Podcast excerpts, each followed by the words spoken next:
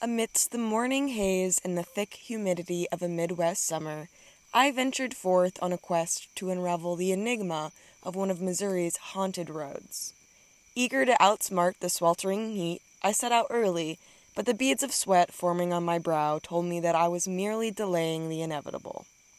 As I walked along the small footpath through the woods that led from the parking lot to my allegedly haunted destination, my mind wandered tempted by the idea of a moonlit escapade. Yet that daring notion came at a cost a steep fine of a thousand dollars. The penalty carved with a chilling clarity, quote, Zombie Road. A few friends and I tossed around the idea of night vision cameras, or perhaps just risking it for the biscuit. However, practicality won over audacity, compelling me to explore in the daylight first. Each step I took revealed a slice of Zombie Road's enigmatic past. The smell of old wood from long since traveled railroad tracks, rock outcrops etched with stories untold, and towering oak trees stand like silent sentinels of time. The trail, a newly paved ribbon cutting through the wilderness, beckoned with an air of secrecy, hinting at the tales the surrounding forest holds. The distant murmur of the Meramec River provided a pleasant backdrop, and with an EMF detector in one hand and a digital recorder in the other, I ventured further into the heart of the legend. The sun's rays filtered through the trees, casting dancing shadows that seemed to me to be the perfect place to get out of the heat. I settled onto a bench and started recording the surrounding nature. That's when I noticed one of the notorious abandoned shacks along the road, just up the hill from where I sat. As I started talking to my camera, a figure emerged from where I had come from just down the trail. A woman, seemingly in her 30s or 40s, and dressed in modern attire a tank top and shorts, walking along the path. I stopped recording, not wanting to seem silly talking to my camera, and also out of respect so she could enjoy a peaceful stroll. Rising from the bench, I continued on, leading the way. She was only about a hundred feet behind me when I first spotted her, but I was moving at a leisurely pace and occasionally snapping pictures, so I wasn't surprised when I heard footsteps approaching not much later. I figured I'd let her pass and I moved closer to the path's edge. Then I paused again to photograph a small waterfall I noticed to the right of me. Yet, as I turned, the woman had vanished. I had only walked a short distance, perhaps 20 to 30 feet, since I last saw her. There was no chance she could have turned around unnoticed, and her steps should have echoed through the fallen leaves if she had ventured off the path. As I stood there, baffled by the inexplicable vanishing act, the very essence of the place seemed to call out to me, urging me to uncover its hidden stories. And so, with the echoes of those mysterious footsteps lingering in my ears, I decided to look deeper into the intricate tapestry of Zombie Road's history. I'm Tiffany, and this is ominous obsessions.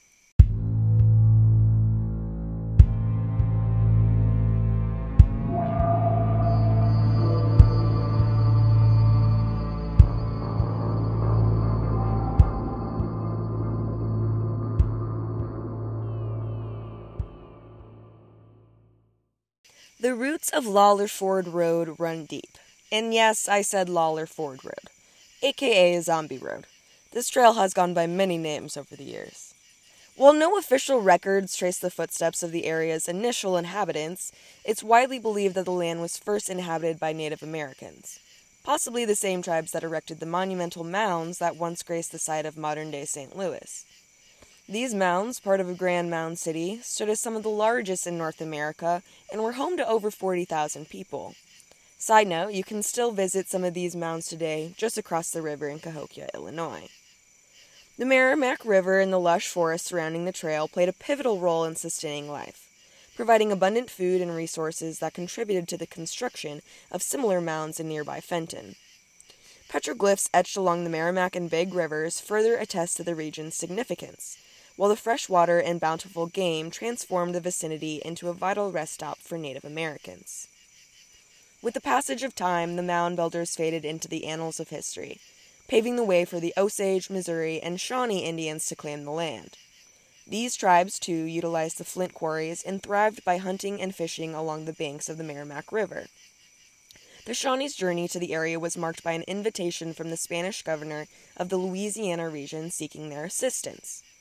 Settling to the west of St. Louis, they became a vital source of game for the growing settlement. Yet, like footprints in the sand, they eventually moved westward, leaving a family in what would later become Times Beach, with memories of frequent Shawnee visits. While many other tribes traversed the region in response to forced migrations from their original lands, no historical records document their extended stay near Glencoe. This can be attributed to the area's role as a crossroads, pivotal for both Native American travelers and settlers alike. But when white settlers arrived during the 1800s, conflict arose as the native inhabitants staunchly defended their territory and the crucial crossing point. John Thomas Scharf's 1883 historical account of St. Louis's of St. Louis County details the intense struggles describing Native Americans ambushing pioneers from concealed spots among the trees and cliffs.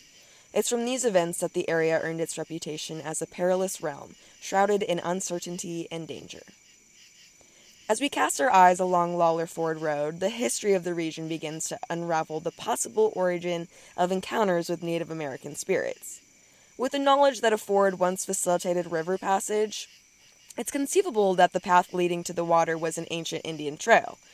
Settlers adept at converting existing trail, trails into roads may have continued this tradition with Lawler Ford Road.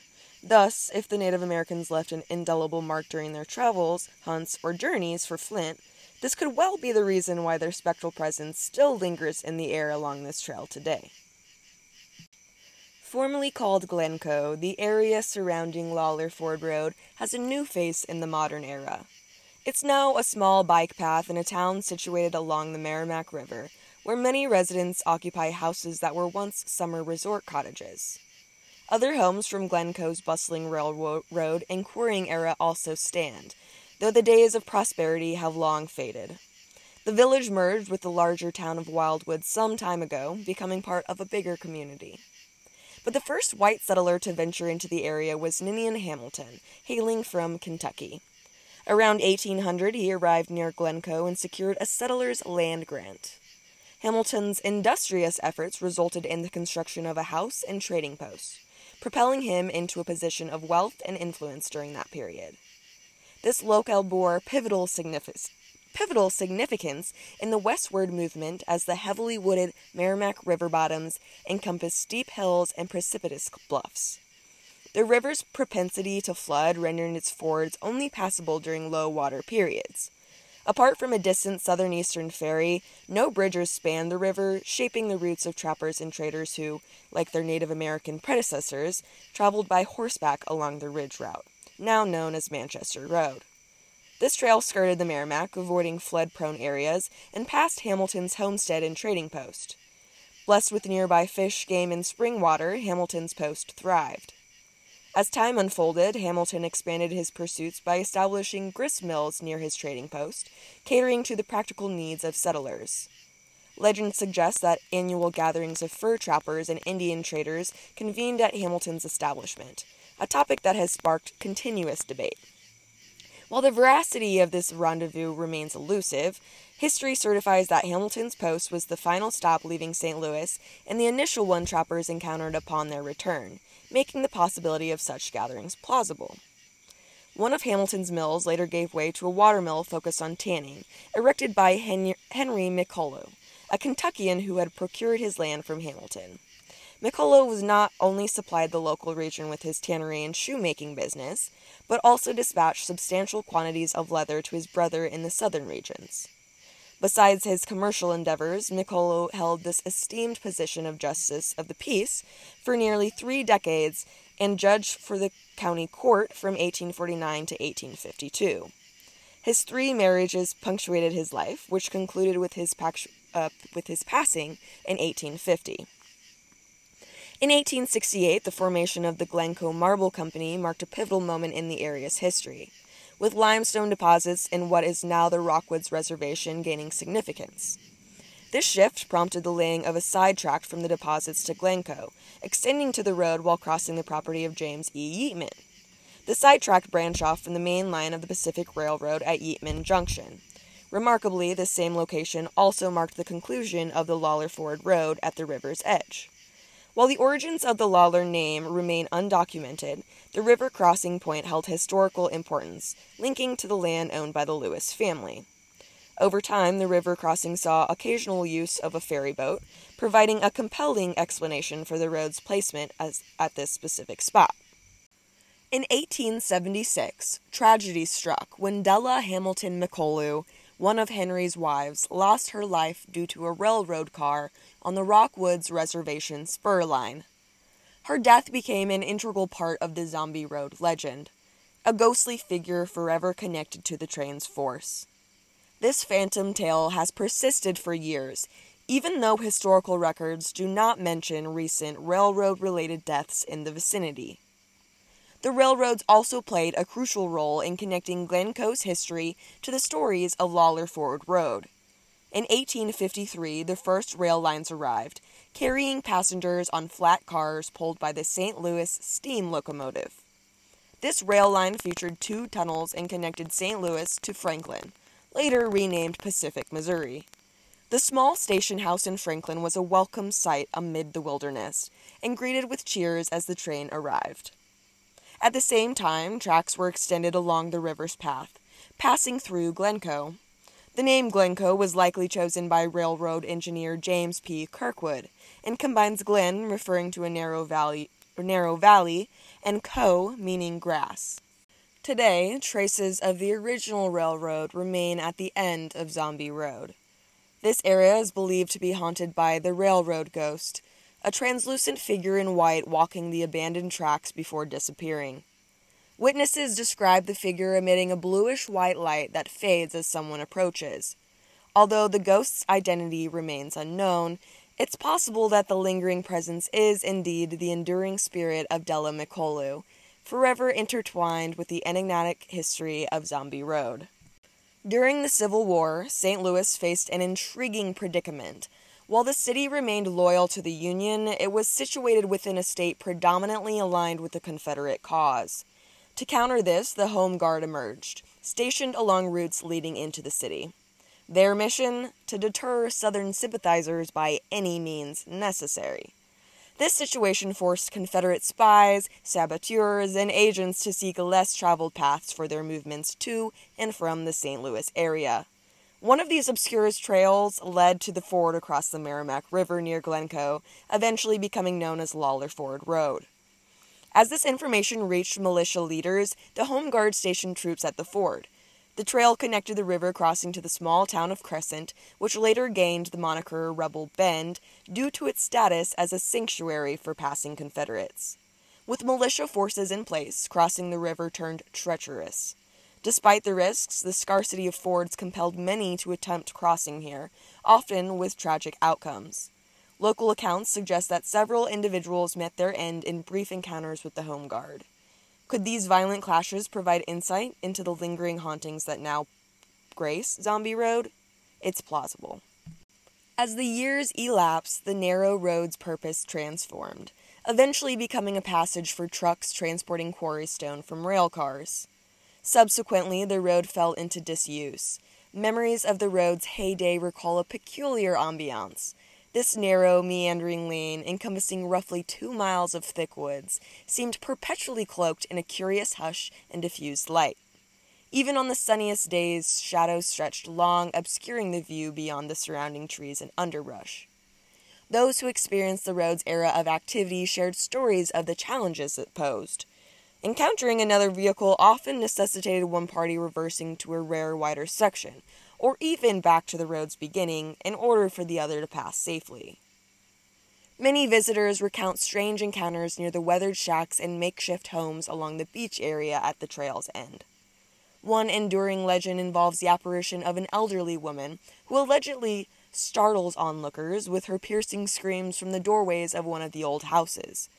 Yet, upon investigation, the woman vanishes into thin air, leaving no trace behind. These houses date back to around 1900 when Glencoe was a flourishing resort community.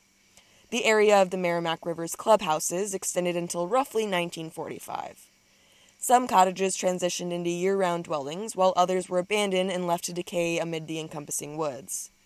This history explains the origin of the decrepit houses along Zombie Road, but offers no clarity on the apparitions encountered. Could these spectral manifestations be formal residents from bygone times?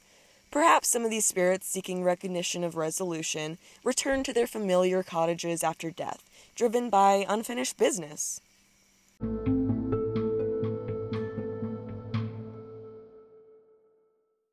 Jumping ahead to the 1950s, an eerie myth began to circulate, adding possibly the most notorious layer to the already mysterious tapestry of the area. The story goes that a mental patient known as Zombie managed to escape from a nearby asylum, only to meet a grisly end on Lawler Ford Road. The unsettling part all that was discovered were his bloodied clothes, leaving a puzzle that refused to be solved. However, there isn't a nearby hospital, so I'm not sure on the accuracy of this legend. Alas, it made for one hell of a road name. Zombie Road was transformed into the Rock Hollow Trail in 2010 and is now a hotspot for hiking and biking enthusiasts just outside of St. Louis. Situated on the fringes of Wildwood, this trail winds its way through lush woodlands, occasionally passing by remnants of abandoned railroad tracks. For those curious, a convenient shortcut from Ridge Meadows Elementary School's parking lot leads directly to the trailhead. An adjacent sign mentions a bit about the local flora and fauna, as well as a touch of historical context, so it's not hard to miss. And with that, our journey along Zombie Road comes to a close. As we've explored the eerie tales and historical layers that shroud this trail, one thing becomes clear. The Rock Hollow Trail is a captivating blend of mystery, nature, and the echoes of the past. Whether you're captivated by the ghostly stories or simply seeking the solace of the woodlands, this trail offers a unique connection to both the supernatural and the serene. As you step onto the trailhead, remember the tales of restless spirits and the remnants of a bygone era that continue to leave their mark. Whether you choose to seek out the haunted whispers or find solace in the rustling leaves, the Rock Hollow Trail invites you to return and explore its intriguing landscape time and time again. If you're interested in seeing photos from my visit, follow the podcast on Instagram at Ominous Obsessions Podcast. Don't forget to rate and review Ominous Obsessions on Apple Podcasts and Spotify. And if you have any questions, suggestions, or creepy stories to share, you can reach out at ominousobsessionspod at gmail.com. So, until our next adventure together, stay safe and stay curious. Goodbye!